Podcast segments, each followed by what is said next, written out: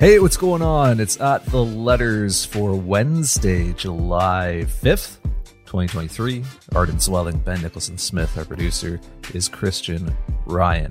Ben, uh, the Blue Jays, as we sit here today on July the 5th, are 46 and 40.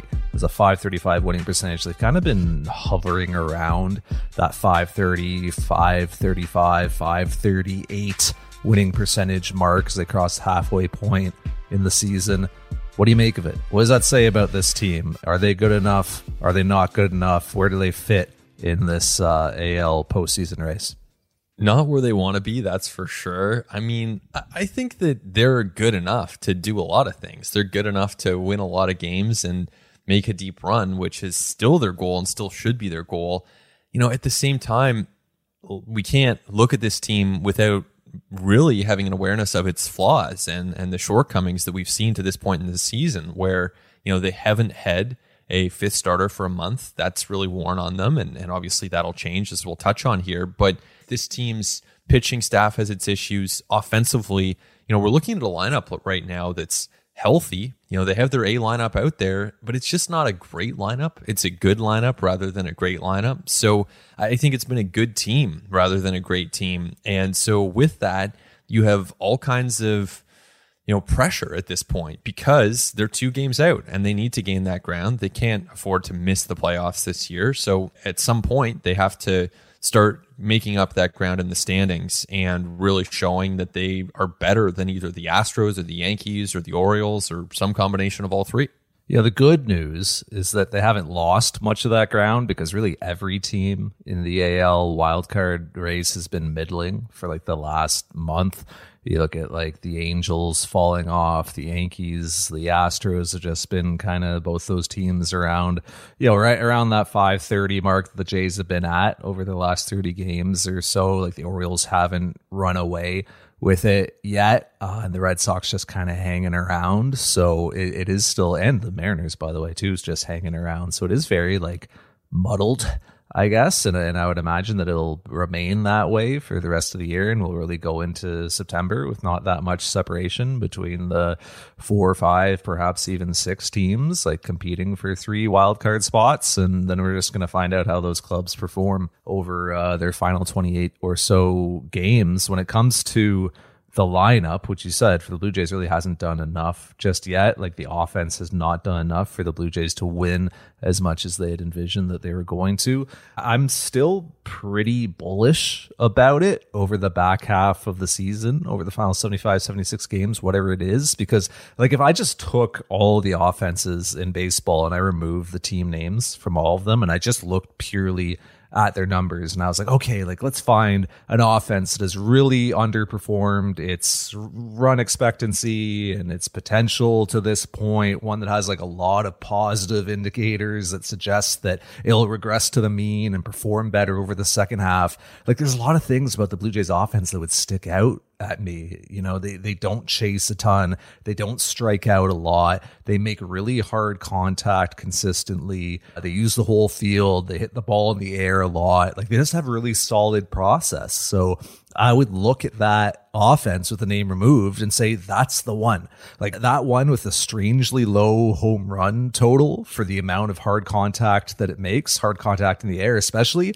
that's the one that I think is going to positively regress because home run outcomes are hugely impacted by luck. And this is an offense that just looks like it deserves better results to the process that it's shown so far. So if that process remains consistent, I would honestly expect the Blue Jays to perform better offensively over the second half.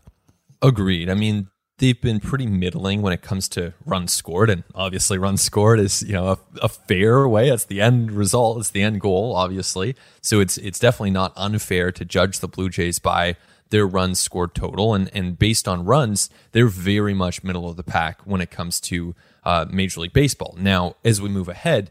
Definitely would expect that to improve. Their OPS is more like 10th in Major League Baseball. Their WRC plus is even better than that. So there are a lot of indicators, as you said, the hard hit rate. So I think that's positive. I think they will improve. Now, I think there's a limit at the same time to that improvement and how much I would project them to improve, partly because they have a lot of old players. So I'm just not sure that you know, as I said, right now this team is healthy. Are you going to expect Kevin Kiermaier and Brandon Belt and Whit Merrifield and George Springer, et cetera, et cetera, to stay healthy to the extent that they have as the season progresses? And furthermore, this is a team that has really struggled in some situations. And I, have talked about this at length already on At the Letters and elsewhere, but I really think they need a right handed bat. This is a ball club that has really, really poor production left on left. They have zero home runs left on left this year. They are last in Major League Baseball when it comes to home runs against left handed pitching. All of that to me points to a need for a right handed bat. They don't have one, they don't have one coming. So I think that, yes, the offense should improve, but part of that improvement should come from outside the organization because internally, I just see some weak spots right now. Yeah, that's kind of the pessimistic side of the optimistic viewpoint that I presented. It's that for the lack of fortune, I guess, or, or, you know, positive outcomes that the Blue Jays have had for their process and for you know how hard they hit the ball and and just the shape of their offense. They've had really strong fortune and really good luck in terms of just availability and durability and players staying off the injured list. Like the Blue Jays haven't had very many uh oh moments yet. And like that uh oh moment for me is uh, when we go into like John Schneider's office before a game and he says, uh, Yeah, so and so is going to miss his next start uh, just to let some elbow inflammation subside. Or, uh, you know, so and so is uh, going to the IL because, you know, he felt something in a bullpen. We haven't had like the so and so got hit by a pitch and fractured his hamate as Mike Trout just did and is going to miss like seven to eight weeks. Uh, we haven't had the so and so use too much sticky stuff on his glove and got, you know, the Brandon Hyde or, you know, asked the umps to check. And yep, you got thrown out of a game and now there's a 10 game suspension and you're going without that roster spot. That not only that player, but that roster spot for the next 10 games. I mean, stuff like this happens all the time across this league. And the Blue Jays have uh, somewhat miraculously avoided those outcomes to this point. So you, you almost do have to bake in that turning a little bit over the final 10 weeks. Right. And, and with that, that, you know, I think a lot of that happens with the offense where you look at this offense and and as I said, a lot of their older players, guys in their 30s, have been really healthy and that's a credit to the training staff, it's a credit to the players themselves. It is also reckless to assume that that will just continue. And then when you look beyond the offense, all right, you look at a pitching staff that yeah, they've run four deep for the last month, but each one of those four guys has taken the ball extremely consistently and in Gausman, Bassitt, and Berrios, they've got three guys who are on pace to surpass 180 innings, maybe push close to 200 innings on the season. There are just not a lot of teams that have that kind of durability at the front of their rotation. And so this could be one of those years where they just have uh, great health from their rotation. But man, it really would help if a Manoah can come back, if a Ryu can come back, because the depth behind that front four has been really shaky for the last month. Yeah, and even if you want to look at the bullpen as well, like if you just order the major league leaders in terms of appearances among relievers, uh, Erik Swanson's name is going to be right up at the top of that list. Jordan Romano's is not going to be far behind. Tim Mayza's is going to be up there. Yimi Garcia's is going to be up there. Like the Blue Jays are uh, asking a lot of some of their higher leveraged relievers, Erik Swanson in particular, and like his usage to this point, 41 outings at this point in the season, like it's just not sustainable.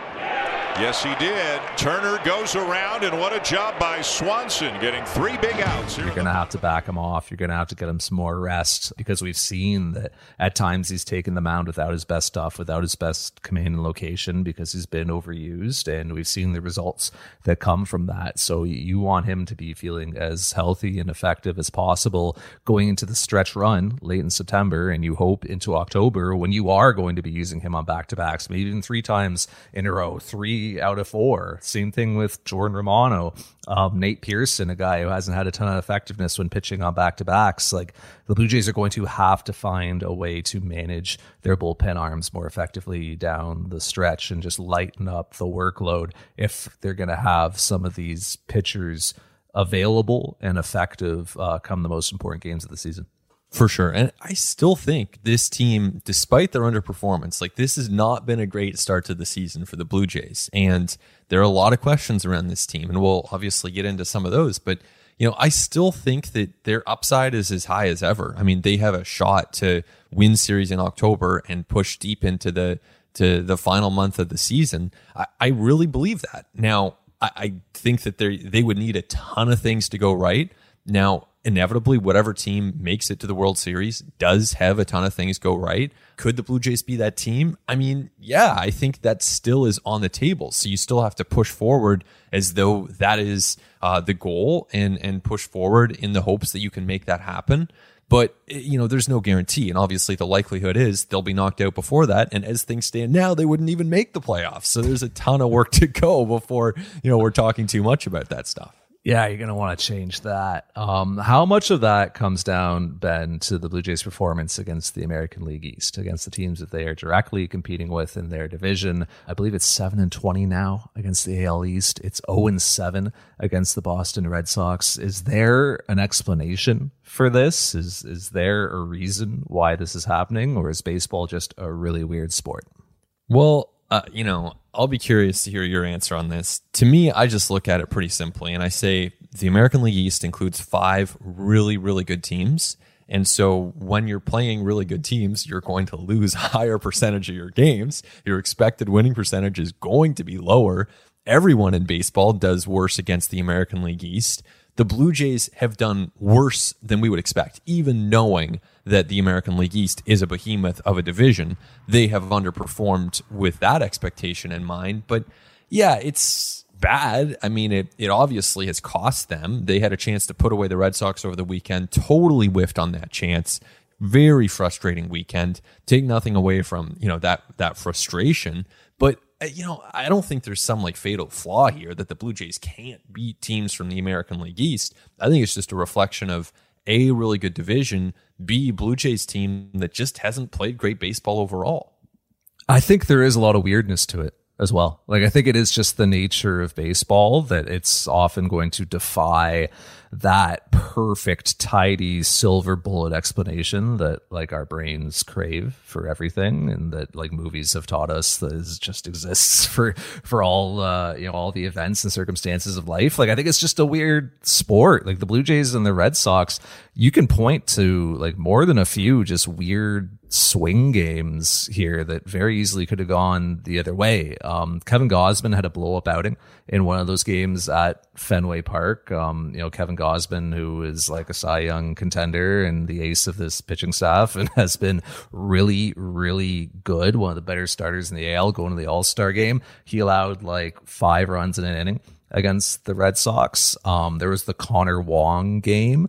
Connor Wong, who's like a career two nothing hitter, went four for four one day with two homers and a double. Um, against some pretty good Blue Jays pitchers. I believe he took Erik Swanson deep. I think the double came off of Kikuchi. I mean, like you know he wasn't doing this against like it wasn't like an Alek Manoah you know tough start sort of thing. Uh, Connor Wong just went off and had the game of his life.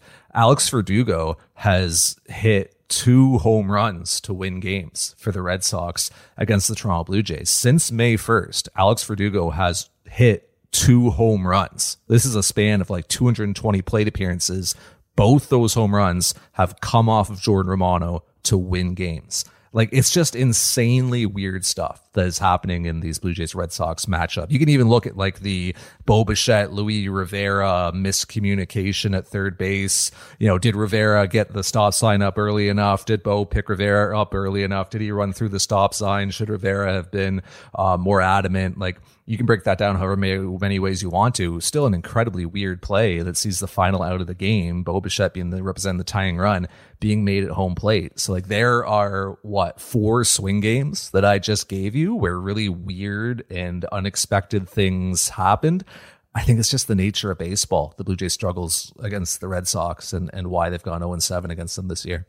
Yeah, for sure. And even, you know, you look at Masataka Yoshida, he's basically Tony Gwynn against the Blue Jays. He's been absolutely incredible. Or James Paxton, you know, he's he's even this year, right? He's had his issues coming back from injuries, left to start early due to a knee issue recently, but against the Jays, perfect form, sitting 97, nasty cutter, like absolutely incredible performance. Now, take nothing away from Paxton. That's part of the reason the Red Sox are a solid team this year. And and if they do decide to sell, Paxton could be the best acquisition that anyone makes at the trade deadline.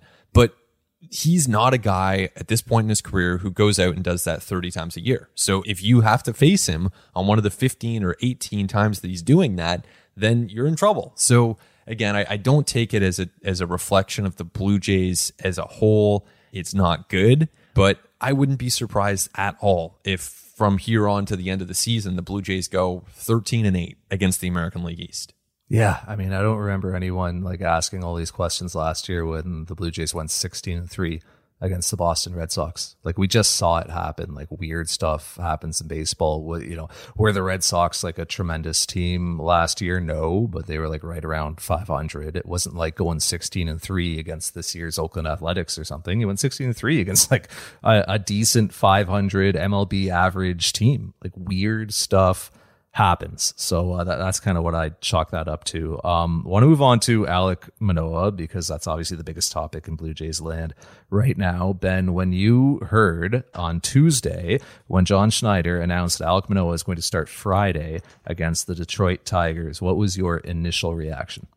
I was surprised for sure. I, I was surprised. Were you surprised as well? I wasn't surprised. Well, I don't know if surprise is the right word. Like I was honestly like thinking on Tuesday about what I was going to say on this podcast, knowing that we were going to record on Wednesday. I was going to make a case that Alek Manoah should start that game. wow. So that's kind of why I wasn't. And, but I also thought I was like, oh, well, this will be different, right? I don't think anyone else is going to be saying this. And I actually do believe it. So, you know, I was building my case for that just to say something wow. interesting and novel. So maybe that's part of the reason why I wasn't surprised. Oh, the Blue Jays stole a hot take away from you um, by by agreeing with you. Who knows how it's going to go, right? Like, and maybe the Blue Jays will look like geniuses. Maybe Manoah goes out there and absolutely shoves against the Tigers, and this is the start of his comeback. And, and that would be an awesome story, and I'd be here for that. And that would be a, a lot of fun. I know both you and I will be in Detroit covering that game on Friday. Looking forward to seeing it, however it unfolds. So you know, as a, as a baseball fan, it's a cool story to see whether he can come back. At the same time, I think any reasonable observer has to have some questions about where Alek Manoah is going to be. Now, the Blue Jays obviously have a lot of information on this. They have the pitch tracking data for Manoah, they have information on his mechanics, they've spoken to him.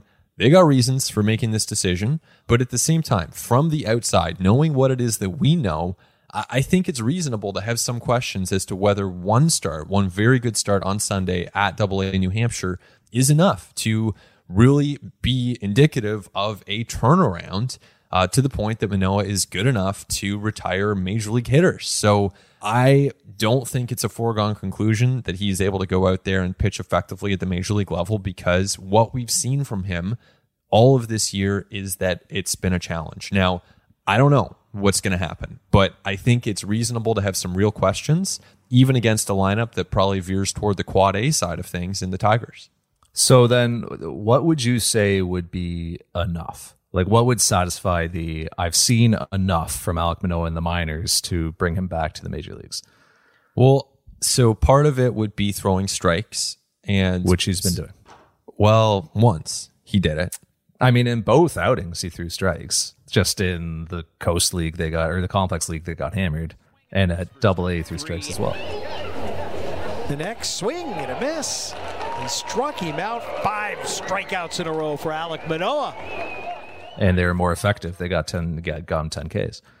So you got strikes in both outings. Now, velocity and stuff. I, I don't have the rate. I know he touched 95 in the start against New Hampshire. Final pitch of the game in New Hampshire was 95 per John Schneider.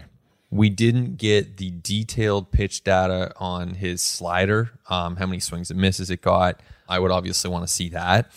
And I would want to see a guy who is really pitching with pace, um, who's not out there, you know, lurking around the mound and waiting 30 seconds between pitches, throwing in balls to get new ones. I wouldn't want to see a ton of mound conferences. I want to see him p- pitching with pace pitching with conviction. I wasn't there, obviously, at either one of those starts. So unclear how much of that he was able to pull off. And I would want to see it for more than one start, more than one minor league start that's effective. Like, because again, like, what happens if he struggles now? Like, what happens if he struggles against the top? What do you do then? you know, like, uh, so just me personally, I would have wanted to see one more. So I just I get I'm just not as conservative about it, I think, as a lot of people are, or as cautious about it, because I think the the reaction for many folks is, well, that's quick. Like that feels rushed. That's soon. And I guess my response to that would be, well, like based on what? Uh, what is what is the comparable here? Like, what is the example of the right way to do this? Like, what are you? What's the prior context of the Cy Young finalist who uh, suddenly fell off a cliff and had two months where he looked lost and had to go to the minor leagues to find himself again? Like, and what what are you? So, who's to say it's quick? Like, you're not basing it on anything. If Hyun-Jin Ryu was coming up to start on Friday, I would say that's quick because we've seen hundreds, if not thousands, of Tommy John rehabilitations that tell us that like you need to gradually build up and there are velocity fluctuations and there can be um, you know setbacks and soreness and things that guys have to go through. Like we've seen that play out many, many times before. This is a new case study with Alek Manoah. Like you're charting a new course. So to say that like it's quick or this I've seen enough, like to me, there's just nothing empirical that that's based on it's just a feeling. And I'm kind of trying to make these decisions based on evidence and facts and what actually happened rather than, oh, that feels rushed.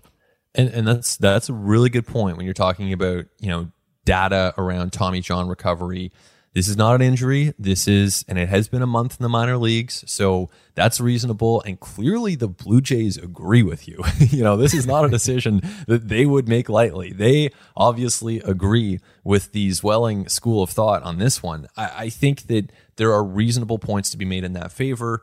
And the Tigers are extremely right handed heavy. The Blue Jays need Alek Manoah. They don't want to continue relying on bullpen games. There is a cost to that. All of that stuff holds up. And I think best case scenario, Manoah is able to at least perform to some degree uh, against the Tigers. Maybe it's not perfect, but he goes from there and builds up, and then you and you move ahead. So the upside is absolutely there when you're talking about a guy who finished third in Cy Young Award voting last year. This is the upside play. I also just think that there's such a huge range of outcomes for Alek Manoah this year. And at this point, with him only having made one effective rehab start, there is also a wide range of downside outcomes here, like what happens again if he goes out there and he just loses the zone. And and I know I'm thinking like kind of catastrophic here, but like we saw it the last time he was on a major league mound. It's not necessarily that much of a reach.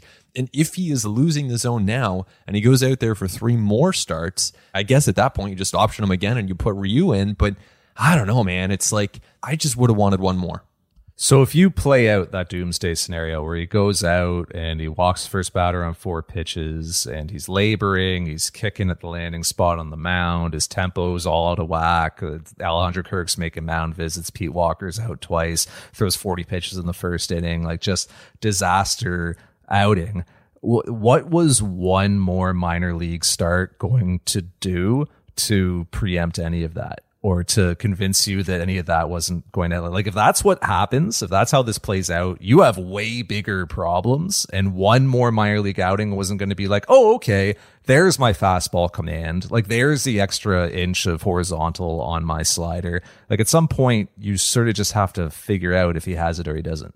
At some point you have to make that call at some point you do. And to me, that that point would not have been Friday. Now, again, I'm not saying it won't work. And I'm not saying that I, I wouldn't be super intrigued to follow this story because I, I would be. And, you know, I'm not wishing for him to do poorly at all. I think it would be a great story if he does amazing and throws a shutout. But I just think when you're talking about someone who is struggling to the extent that he was, I think that building back – with a little bit more deliberation would have made sense. And, uh, you know, I've spoken to people outside of the Jays organization who looked at this and thought, "Ooh, that's pretty quick. But again, Manoah can go out there and prove people wrong, and it certainly wouldn't be the first time he's done that. The 3 2 on the way, and a swing and a miss to get him. Two down. Soft stuff early in the count, and then when you need that strikeout, climb the ladder, go up and away with that fastball. Yeah, again, quick compared to what? Compared to the other time that this quick because he had one good start. You know. Quick because he had one only one good start.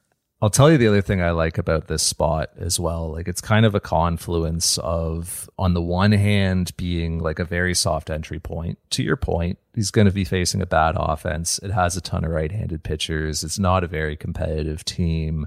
He's coming off of like as good of a platform outing as you're going to get 10 strikeouts over five innings. Like you can't really fake 10 strikeouts over that amount of time. Like you're like that, that is for real. Um, and just like reading Shi Davidi's reporting from, uh, I don't know if it was in New Hampshire, or wherever that game took place. Was, like, yeah. yeah, from in New Hampshire. Um, like sounded like the confidence was there. Like Shi described it as the swag on the mound that we've seen from him in the past. So like I, I can't imagine a better like outing to like come off of for your return to the big leagues as well. You have the All Star break immediately after this. So if this start goes well, great. Then you go into the All Star break, throw a couple bullpens, you carry that like confidence through, and you come out of the break. If the start doesn't go well, you are still going to have like a pretty good amount of time after it to figure things out and to decide your next move and to say like hey you know what, what are we going to do here? Like either way he's going to start friday then you got two more games then you got the all-star break then you got three against arizona coming out of it and an off day. Either way whether this goes well or not you can give alek manoah like 10 days between big league outings in between. So you've got a very nice bubble there where you can either like try to like get him back into the lab or get him back on a mound, get him back into bullpens and try to build off of things or try to correct whatever went wrong. So I think that's a big benefit. I also think like the stakes of this game are very low. Like Ben, just to be honest with you, there's a reason why you and I are covering the weekend series in Detroit leading into the All Star break for Sportsnet. Uh, I think the stakes of this game are very low. I think the attention on it is very low, and I think that if it is a disaster, like you go right into the All Star break and like Al- like the coverage of the team comes down and the attention on the team comes down. So like if it really is a disaster, that kind of goes away rather quickly. Oh man. I think so. I, I gotta disagree with you there. I think they're two games back in the wild card. I think every game right now has significance, and especially against the Tigers, you only get so many chances to play these these really underperforming teams. So I, I think this game has massive stakes. I, I think that every game at this point for the Blue Jays, given where they are in their in their cycle, given where they are with Bo and with Vlad, you cannot fail to make the most of this season. And so they need to make the playoffs. I think this game is big. I think that you have a decent chance of winning that game, regardless of if Alek Manoah goes seven shutty or if he gives up like four over four innings, you know? Or if you had Trevor Richards and Bowden Francis. That's the other thing is like you feel a lot better with your bullpen this weekend if Trevor Richards is like throwing pitching the seventh and available to pitch seventh, even against the White Sox here. Because like if if Trevor Richards is starting Friday, well, he's probably not pitching Wednesday or Thursday against the White Sox. He probably don't have Bowden Francis to, you know, mop up some innings if need be, pitch in low leverage if, if need be out of the bullpen.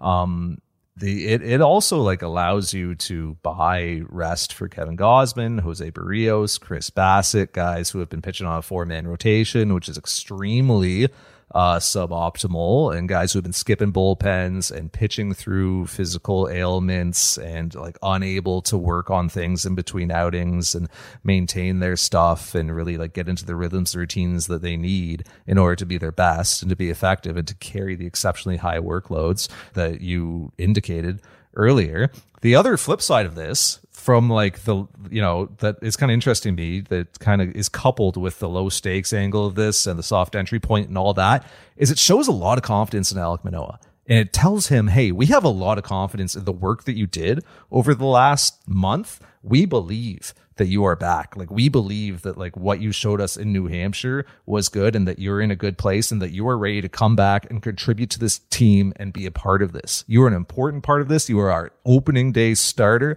We have all the confidence in the world that while everyone else is saying that this is quick and this is rushed we are saying no you are ready now. It shows some good confidence in him. I think it gives him a good boost. And I think it also shows like some goodwill to Alek Manoah, who you just removed from the major league roster for a month, who you just cost millions of dollars by, you know, preventing his ability to become a super two player and take four trips through arbitration rather than three. You get him back quicker to earning big league service, earning big league pay, enjoying big league perks on the flights, uh, you know, the charters, the, the spreads, all that stuff, I think it builds some goodwill with him and, and shows some confidence in him as well.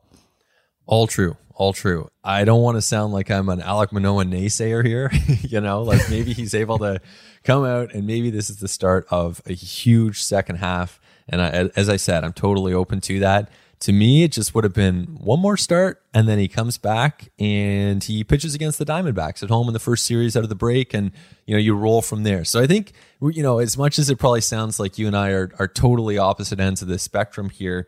I'm like one game away from bringing Manoah back. You know, I'm one more good start at double A, strike out seven over five innings. Boom, he's back in there the next time through. And this is, to me, it's a little rushed. I mean, we'll see. The Tigers are a good entry point. So we'll see how it plays out. For all the chatter and attention and spotlight on this, uh, this super important series that you and I are driving down to Detroit to uh, to cover this weekend, uh, it's probably going to be like five innings and three runs, right?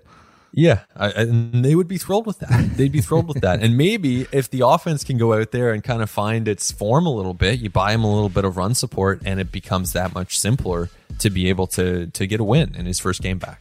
All right, that's Alek Manoah. Uh, we got to talk about uh, the All Star break, and we got to talk about the trade deadline and so much more when it continues on at the letters. Listen to At the Letters ad free on Amazon Music, included with Prime.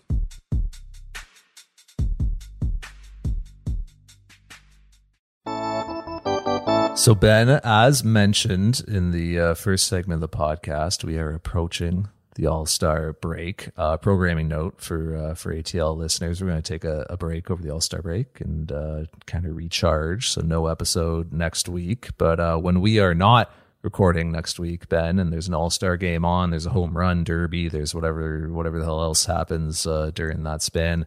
Will you be watching? Will you be consuming? Are you an All Star guy? Where do you stand? Well, normally I do watch the All Star game and the home run derby, and so good chance that I will next week as well. Like I, I really like the home run derby. I think the home run derby can be so much fun. When Vlad Senior won in 2007, he won three to two in the final right. round. Right. We just saw 20 and 16, 21 and Right. 16 in the first round. That's just impressive.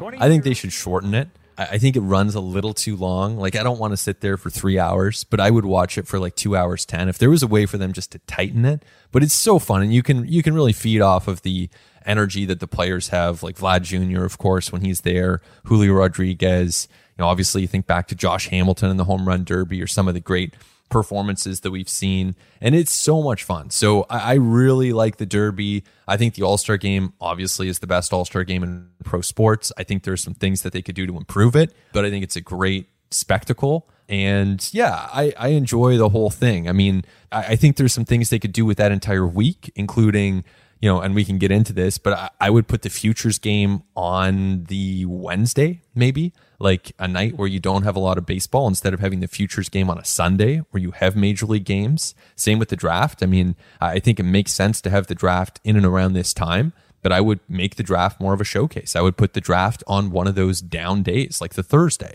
Um, and then you go home run derby, all star game, futures game, draft, something like that. And those events are able to stand out a little bit more instead of being buried by the onslaught of major league games that ultimately are going to take people's focus. I don't know what this says about me. I'm like more interested in the futures game. Is that weird? Because those kids are trying. Like they're really trying to impress. I think about the like Arizona Fall League All Star game that I watched one year, and uh, I remember like Pete Alonso took Nate Pearson deep, and I think Nate threw like 104 or something crazy like that, and Alonso like just crushed it. Like it was cool watching some like of future stars of the game compete on that stage because it really is like a showcase for them and it really matters to them. To me, there's more juice in that than in an actual All Star game between actual major leaguers.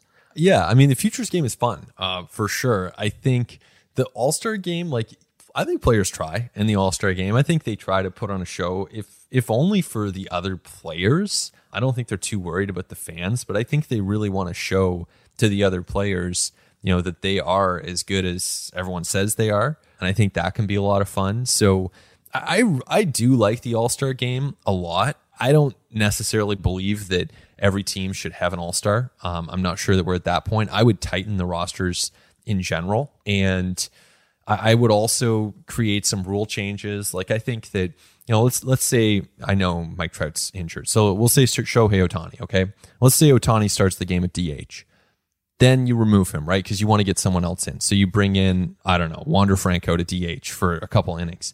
I would definitely allow it so that you could bring Shohei Ohtani back into the game in some capacity. I think that would be pretty fun. You know, it's an all star game. It doesn't matter. I think that would be pretty cool. Even if he's just a pinch runner, you know, late in the game for somebody who gets on base. I think that could be a way to make things a little bit more entertaining. But I think the game of baseball is obviously a compelling one. And when you put all those players together on the same field, I think it leads to a pretty good product.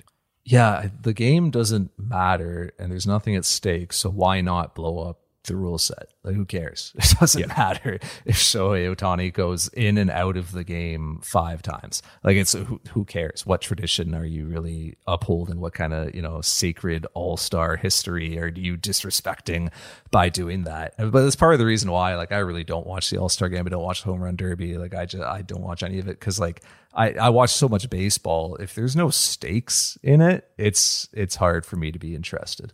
Yeah, you know, I think that that's probably why the games that I gravitate to, and I presume you probably gravitate to, are you know the Dodgers versus the Padres, as opposed to watching the Rockies play the Royals. You know, it's just it is more compelling when you have something at stake, and I think it would be really cool if they found a way to create some stakes for the All Star game. Obviously, they tried that by tying home field advantage in the World Series to it. That was way too far. But you know, as you said this isn't like it. The All Star game is cool, and as I said, I think it's the best of all the pro sports for sure. And there's a limit to how good an All Star game is ever going to be. I mean, it's you're never going to reach the same tension that you get in a wild card game or in a game seven. You know, so so I think that we have to understand there's a limit there, but you can play with it. I mean, they used to have two All Star games every year, right? Like this is not such a holy event that can never be tinkered with. And we've seen some willingness to do that, even with the way they televise the game, um, getting a lot of players involved in the broadcast, like Alek Manoah last year, which can be really cool. And I think that because the vast, vast majority of fans who are consuming it are consuming it via TV, the TV broadcast, which I, I think Fox has the um, American rights, that has huge implications as to how it's going to be perceived.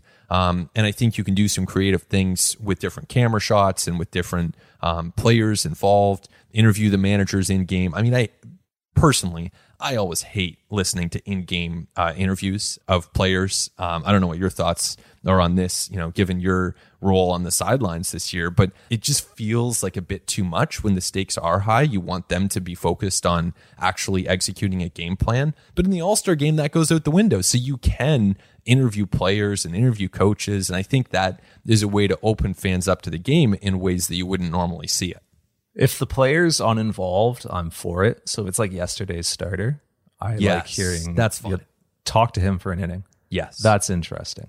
Yeah, when it's the guy who just hit a home run and is now talking to the sideline reporter in the dugout, I don't think that anybody's getting any value from that. Yeah, exactly. And when you see the like even because I think for the Apple TV games, the broadcasters do interview the managers in between innings, and I know it's between innings and it's it's taped and they air it right after, but even then, I and I know it's obviously uh, the the rights holder wants that. That's obviously included in their deal, but I just think it just reads as a little bit like you're just getting a little bit too in there. I, I think that the manager and the coach in that situation deserve the chance to game plan, reset, think their you know next moves through, as opposed to having to do in-game media. As a consumer, I get nothing from that access. Yeah, honestly, it's like the in the NFL or in college football, it's the coach running off to the locker room talking to a reporter, you know? Right. And it's always two word answers. Yeah, you get nothing. Or in the NBA, it's like Gregg Popovich doing yeah, two two questions in between the third and fourth quarter and like making a mockery of it because he's telling you, yes, this is absurd. Why would I tell you why would I reveal anything to you right now during a game? What do yeah. I have to gain from that? It's during the game, you know, like they're in the midst of trying to accomplish something. Um, you know, whereas in the All Star game, you can totally do that, and I think that it's actually you know really fun. Um, I think that you can do a lot there. You can have players on on mics. You could have players mic'd up together. You could have a whole outfield mic'd up and talking to the broadcast crew if you wanted to. I mean, there's really no limit to the ways that you could connect fans to the game in that way, and it takes nothing away from the integrity of the competition. You should give the hitter a pitch home and let him call the pitches. Yeah, The the pitcher is going to throw. that'd be awesome. Try to hit them. All right. So you said that um, home field being decided by the All Star game was like a bridge too far for you, right? That was Yeah. that was too much. yeah. Okay, so I'm I'm gonna blow that out of the water with my proposal right now. let's so like, you're you're gonna be against this in a very big way. Okay. Here's what I think we should do at the All Star break: the top team in each league.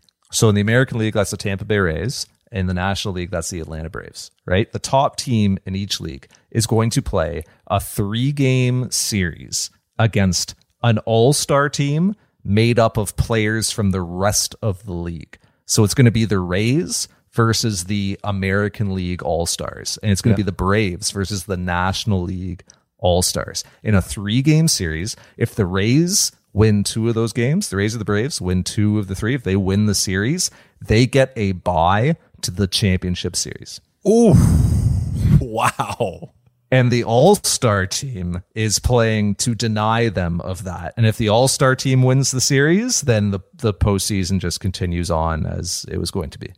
Okay, so I sort of love that. I also there there are some tweaks that I would need though. I, I think the concept is actually awesome. So I think a three game series is you know these teams these players they need a break. Like you can't have the Rays having to play through their entire All Star break with no break whatsoever. So but the I would reward. I mean, the reward is so great. It it makes it like it incentivizes them to do that. I agree, but I also think even from like a you know when you think about Major League Baseball and their jewel events, I don't think that they're going to try to go to Fox and say, "Hey, we have a three game series for you." I think that the TV rights holders probably like the one game aspect. You don't think they like the stakes and how many people would watch this because of how much is on the line? They wouldn't like the viewership. I think they would love the viewership, and this is where I actually kind of like the concept. So I think it has to be one game though.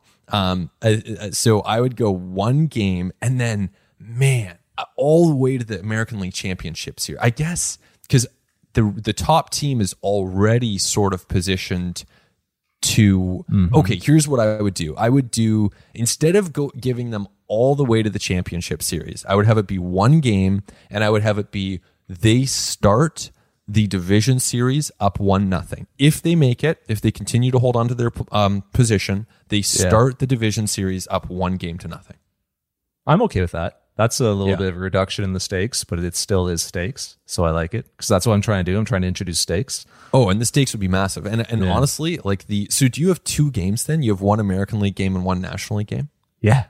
And, and- uh, right. Because otherwise, if you're trying to sell six games and you're trying to fit six games in, I think that's probably too unwieldy for uh for the week. I guess you could do afternoon games, but you know, I, I think the two games actually work. So you go maybe Tuesday and Wednesday of All Star Week. Um, story to the futures game. They're getting back bumped off the Yeah, primetime whatever. schedule. That's fine. But you go tu- yeah, you go Tuesday and Wednesday of the All Star Week, and you go American League, and honestly, that would be amazing TV. Like that would Wouldn't it be great? So I, I actually kind of like it. I actually kind of like this idea. you still get the all star element because you still get your all star team for each league. And if you want, you could still do like have fans vote in the starters, or you could do like a selection committee of the like say the you know the other four teams are in playoff position. Their GMs and managers get to like select the rosters or whatever. Right. Um, you Yeah. know.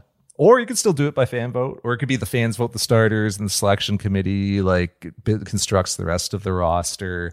Um, you'd have to, you know, pick who's going to like manage that team and who's going to like deploy them. But I, I Right. it would introduce some actual stakes Yeah. while preserving the all starness of it, for for lack of a better word, and give people a, a reason to watch. Yeah, I mean, I think I think the stakes are undeniable. Like it would be so compelling. It would be really, really fun. Um, I think you could still have fans voted in. Fans actually, fans and players, and the current system is extremely convoluted, but it actually works at getting the all stars who deserve to be there there for the most part. Um, you you rarely run into a question of like this all star team isn't good. I mean, you end up with really, really talented groups. I think too, like the the manager question is interesting because you know usually you're going to have the all Star game managed by the manager of the team that made it to the World Series the previous year. And so, if that team also happened to be the team with the top record, um, which wouldn't be the case this year, but that could be the case very easily, then you would, I guess, have to defer to the manager of the second place team or something on those lines. Yeah, totally. Like what the the Rays and Braves are playing for is enormous. Um, like that's a huge advantage to have. But like a, they have earned that by being so as successful as they have over the first 85 games or 90 games, how many games are played before the All Star break. And B, like the odds are stacked against them because they are playing a team of the best players from the rest of the league. Like they're playing a literal all star team. So Yeah. if they can beat an all star team, They deserve it. that is a feat and they deserve the reward that they would be getting. Okay, so furthering my my interest in this scenario is the fact that this would so it wouldn't happen this year, but in a lot of years, this would actually create incredible stakes going into the final weekend of the season. Because if you had, let's say it was the Astros and the Rangers who were battling for the top spot in the American League, and they're playing maybe separate series or maybe they're even playing against each other, well, you really want to be the team that finishes first because then you get the chance to secure yourself that one game advantage. So then you really have to sell out in the final few games leading up to the All Star break for the opportunity. And that would change the way teams manage and teams play in those final few games. So I think it would, beyond the All Star game itself, it would actually lend intrigue to the last few games of the first half. Just keeps getting better. I really does. didn't think that you would be sold on this. Well, I mean, yeah, it's uh, it's definitely an upgrade on the current system. I think this would be awesome. I, it, like, I think if you if you just kept it to one game, give them a one game advantage, or yeah, let's say one game and home field, something like that, Yeah. then you're looking at really compelling baseball.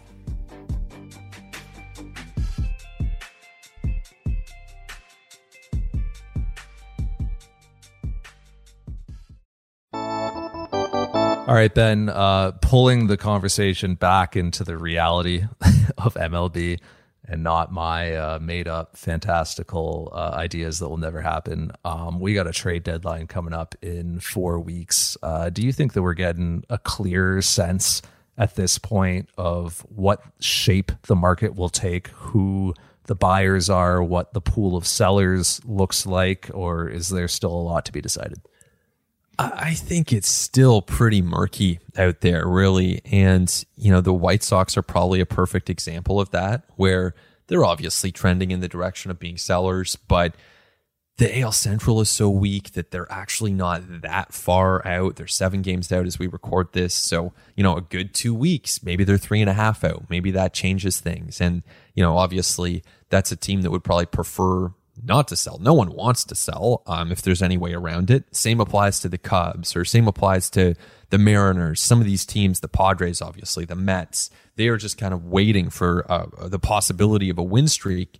And if they can pull one off, that would change everything. So um, I, I think that it's hard to get a real crystal clear idea of who's buying, who's selling. Clearly, some teams are going to be buyers. The Blue Jays are in that mix, but there's a lot of uncertainty still. And I think it's going to be a late developing deadline. Yeah, even outside of just the East divisions in either league, the other four divisions are all still pretty hotly contested. And so that like even just lengthens the field because look like I like I don't think that um you know Cleveland or Minnesota is going to be like one of the three wild card teams, but I know one of them's going to win that division, and they're both like still very much in the running for that division. Like the Milwaukee Brewers, like maybe not a wild card team, but absolutely in the running to take down the Reds in the in the Central. So uh, in the NL. So like it it is super muddled and murky right now. But I do think that that creates the opportunity for quite a bit of creativity among front offices and maybe some more unorthodox trades that we don't always see at the deadline where it's purely like win now player in exchange for future prospects. Um, I wonder if there's a lot more room for like challenge trades and for MLB or for MLB or trades, whether that's with like teams with high payrolls, but sort of um, like disappointing ish results to this point. Um, whether that's with low payroll clubs that are kind of like perpetually looking to refresh their roster with controllable win now talent who are in position to contend for the postseason. So like thinking of like those Brewers or those Cleveland Guardians. Um, like I do think that there is probably more room this year for those kinds of trades if uh, front offices can get together and get creative.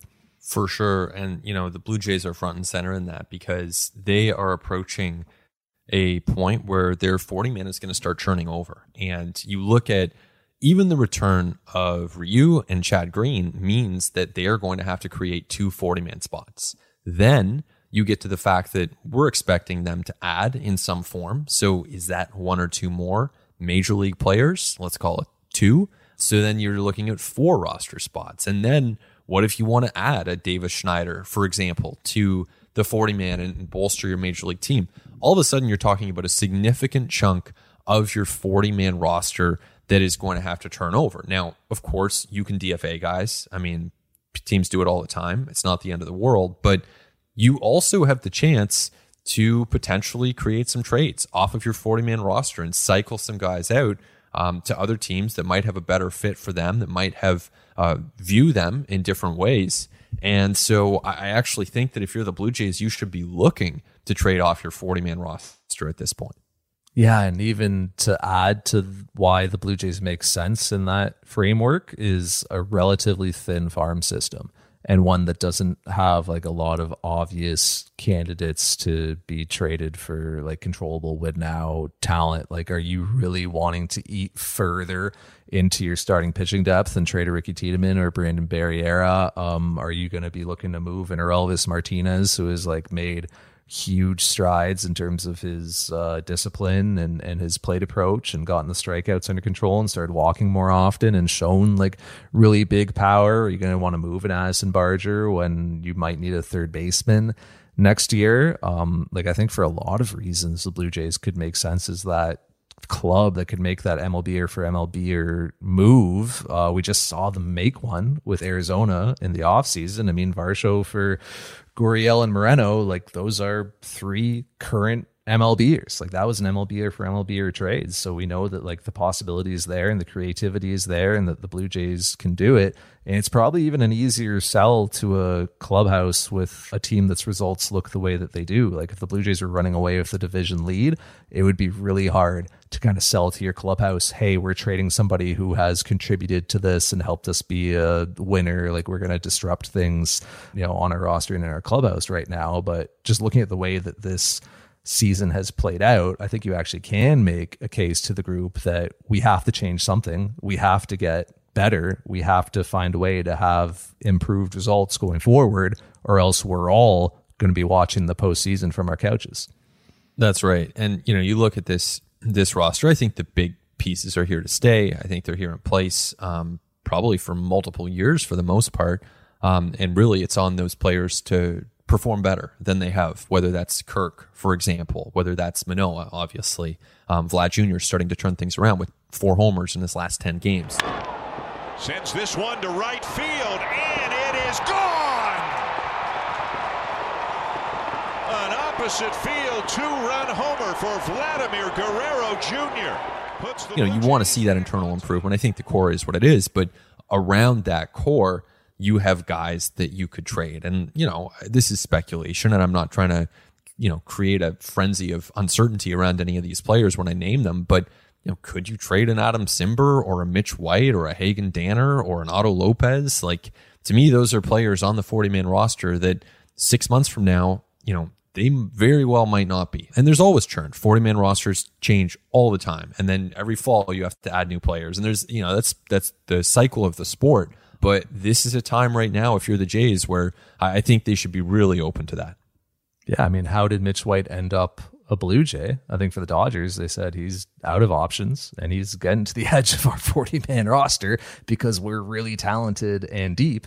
So they found uh, an avenue to move him. Right, exactly. And they took a shot there. Um, you know, we'll see. Nick Frasso uh, looked really good for a while. He struggled a bit more of late. That was the prospect that went back to LA in that deal. So, you know, we'll see how it all unfolds here. But I do think that that's one kind of version of trades they could explore. And then beyond that, I, as I've talked about many times, I do think there's room for that right handed bat. I do think there's room for another reliever. You know, maybe the rotation is actually, depending on how Manoah can do in the next couple of starts and depending on how Ryu's progression continues, the rotation might actually become less of a priority for the Jays. And that would allow them to go out there and, and maybe you focus more on adding one more reliever and one more bat. And you hope that that's enough to kind of join the main core of this team and push things forward over the last couple months. To me, those are the needs. It's right handed power bat that can ideally play the outfield. It is uh, swing and miss relief arm, like somebody who you feel comfortable pitching in leverage and who can miss bats and get you a strikeout. And it is a length pitcher. Not necessarily a true starter, not necessarily like a swingman. It just someone who can like chew competent innings, like somebody who can pitch bulk efforts, whether that is starting a game or whether that is out of the bullpen. Do you agree those are the the three primary targets for this club over the next 4 weeks? Yeah, I think as things stand right now and with the uncertainty around Manoah, I mean, there's there's still a need for uh, you know like you said a bulk starting pitcher someone that allows you to option Bowden Francis to the minors. Um, you're not as reliant on him. You're not as reliant on Trevor Richards. If there's another injury you have some sort of bulk available to you. And that's maybe even if Manoah comes back and does really well. It's just it's always nice to have. When they acquired Ross Stripling a couple years ago um, obviously Taijuan Walker was a pickup along those lines just to get some innings. And so I think that that would be up there. And of course, I think we can all see the need for a bat. And every team, every good team needs more relief pitching. And even, you know, watching Joe Kelly, you know, that's the kind of arm where it's, you know, 100 miles an hour, nice little cutter right there or slider um, around 90, 91. If he's healthy, if he's pitching well, I mean, that's the kind of arm that would be available. Then you'd have to think the Jays would take a look. Yeah, someone like a like a Julian Merryweather would just be perfect. yeah, he is doing well. Thirty-one percent strikeout rate, I think. Oh yeah, this is why you never give up. Like this is why you never write anybody off. Uh, somebody like a Julian Merryweather would be great. Uh, as would like a Marcus Stroman for the rotation, or a Teoscar Hernandez as the right-handed power bat. Uh, you know, if those guys could be uh, could somehow in some way be Blue Jays, uh, that would be pretty huge. I do have some like actual real ideas and real targets that I'll I'll throw out there. Um, I'll start with one, and this is the sort of length pitcher. This is the length option, and that's Michael Lorenzen. You're going to see him at the All Star game miraculously. I don't know if you agree or not that he's is or is not an All Star. That's neither here nor there. But like that is somebody who um, you can bring in either to like start as a fifth start in your rotation if you need him to be. He's been starting lately, last couple of years. He's somebody who has uh, experience as a swing option, going two to three innings out of the bullpen. You could insert him there and let like Trevor Richards move into a more sort of focused, shorter relief role. This is somebody whose fastball has been up to 97 in shorter stints, averaged 97 as a reliever in 2020 and 2021. He hit 98 this year. Uh, Lorenzen did when he was emptying the tank and like a 2 2 count at the end of his outing in a tie game, like clearly reaching back for more. But like that upper 90s is in there. And I think that in shorter stints, you could see more of it. He's got huge spin on his fastball, multiple secondary pitches. I think his slider's better than it's shown. Uh, you're not afraid to use him against lefties. He hardly walks anyone. And very, very distant added benefit. This is a very like Varsho esque scenario with Varsho catching, but Michael Lorenzen can play a passable outfield if you're in a bind. He has 96 defensive innings in the majors, 81 of them in center field Hasn't played there since 2019, but he is playable in the outfield in a pinch, like extra innings scenario, disaster scenario. So that that is just a, a, a little another wrinkle to how you know he could impact like his utility on a roster seven homers in the majors and a 710 OPS. Get him in the lineup. He'd be an upgrade over half the Jays. Am I right? No, I'm just joking, obviously. But I think, um, yeah, he would be helpful. Um, and I have to think, you know, he's making 8.5 million this year. To me, that's not a guy with a ton of trade value. Um, you know, if you're a team like the Blue Jays that's spending to the CBT, you're able to take on a little bit more money than some teams in this game. And so maybe this is one where you send the Tigers, you know, some semi interesting prospects and you get back a big leaguer in return. You take on the salary that adds a few million to your payroll, but you roll with it and Lorenzen gives you a little bit of depth. I mean, it's not the most exciting addition. I'm not going to lie to you, but I think it could be. It, I don't oppose that kind of addition at all. I mean, there's value there for sure, and and it allows you to add some depth to the organization. Yeah, no, none of these additions are going to be like exciting. Like the obvious names at the top of the market are the obvious names, and everybody knows them. And uh, you know, I just don't think the Blue Jays are going to have that 99th percentile deadline like that incredible like they come away with all the splashiest additions like when i'm kind of looking at targets i'm always sort of looking under the radar at guys like this yeah for sure for sure um, on the hitting side last week i threw out tommy pham as one i threw out mark canha um, you know ramon laureano obviously is a guy who who could be intriguing Jurickson Profar any of those names jump out to you is and, and adam duvall if the red sox decide to sell um, any of those names jump out to you I, I like all the above. I would add one more, and it is uh, like earlier I facetiously threw out some ex Blue Jays, but this is an ex Blue Jay who I actually think they should go and acquire. Randall Grichuk. You're wow. already paying part of his salary this year, right?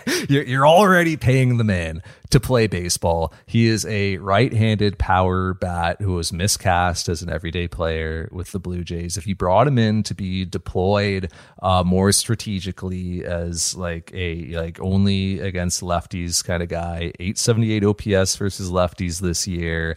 Uh, his walk rate's up. His strikeout rate is down. He's not going to kill you defensively in right field. He's not going to be Kiermaier. He's not going to be Varsho, but he's not going to kill you in right. And he can actually cover center in a pinch. He's got so-so speed.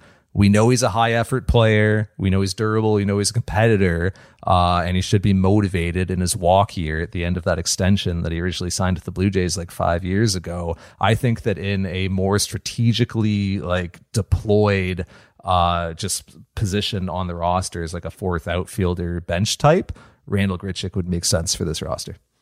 Well, you know, I think I enthusiastically agreed with you on the All Star idea that you had. This time, I'm going to have to like unenthusiastically agree with you. Like nothing that you said there is wrong. Like in fact, it makes a lot of sense um, yeah, I, you know, like I can't disagree with anything you're saying. I, I think having seen Randall Grichuk and seen him as an everyday player, whereas you said he was probably miscast as, you know, when I remember when they even introduced their new uniforms, right? It was like Vlad and Bo and Randall Grichuk. And it's like, is this guy really like a core piece of this team? No, but could he be a role player?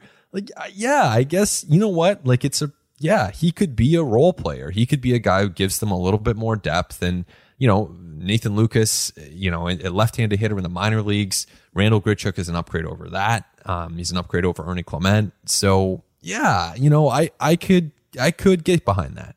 Right, he's a fit with your clubhouse. He already knows like the his new old teammates. He knows the coaching staff. He knows the training staff. It wouldn't be that hard of like an assimilation or a jump for him to make his way over to the Blue Jays. Like part of the reason why the Blue Jays traded Randall Grichuk when they did, I think it was ahead of 2022, right? Was because like he wasn't, you know, going to have the playing time that, you know, he wasn't going to have the role that, uh, you know, he, he felt that he should have. So he went to Colorado and found that role there. But now as kind of like the grizzled vet going back to Toronto, like I said, you're already paying him anyway. Uh, I think he makes some sense on this team. Wow, that's a yeah. I mean, it would be it would be something else, and you know, there are a lot of former Jays out there that are going to be front and center, right? I think Marcus Stroman has a chance to be the guy who's obviously not going to the Jays, but you know, someone who's who's really coveted at the deadline. Who knows what the Mariners decide to do with Teoscar Hernandez, but should be a lot of intrigue out there um, for for some former Jays. Uh, as we wrap up, any relievers you want to point? Like, there's always a million of them at every deadline. I I have one in particular in mind that I want to highlight, but I'll I'll let you uh, shout somebody out if there's anyone you want to you want to point people to. Yeah, no one really jumps out to me um, as far as hey, you absolutely have to target this guy. I think that so much of it too is you want someone who's pitching really well in that moment. And so really it's in the next three weeks. Um, you want to see how guys are doing, what kind of, you know, strike throwing, what kind of velo, what kind of swing and miss they're getting, how they're bouncing back from, from outings back to back, for example. So, um, you have to be really on it with your whole system that you have for, for understanding what's happening around the major leagues. And as you start to dial in a little closer on guys, have some pro scouts on players, but July 5th, it's almost like, you know, if you're a buying team, you're thinking about giving up a halfway decent prospect. You really want to be sure he's doing well in that moment, not he did well in April and his season numbers still look okay.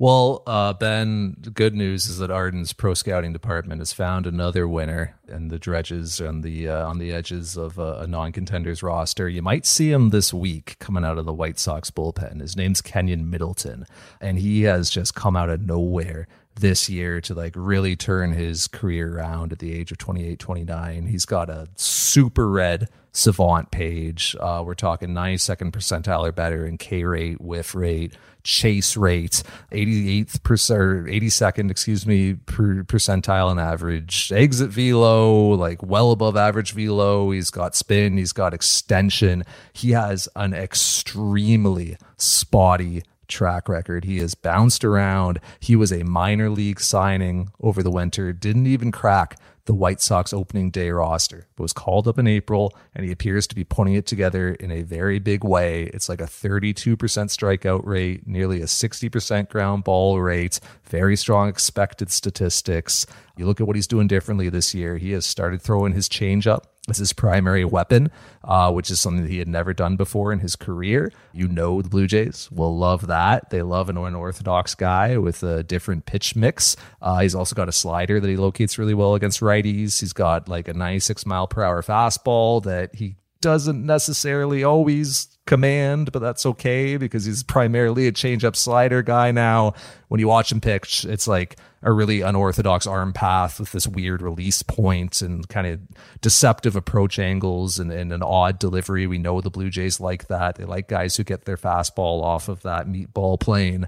I, I think that Keynan Middleton would be a good target.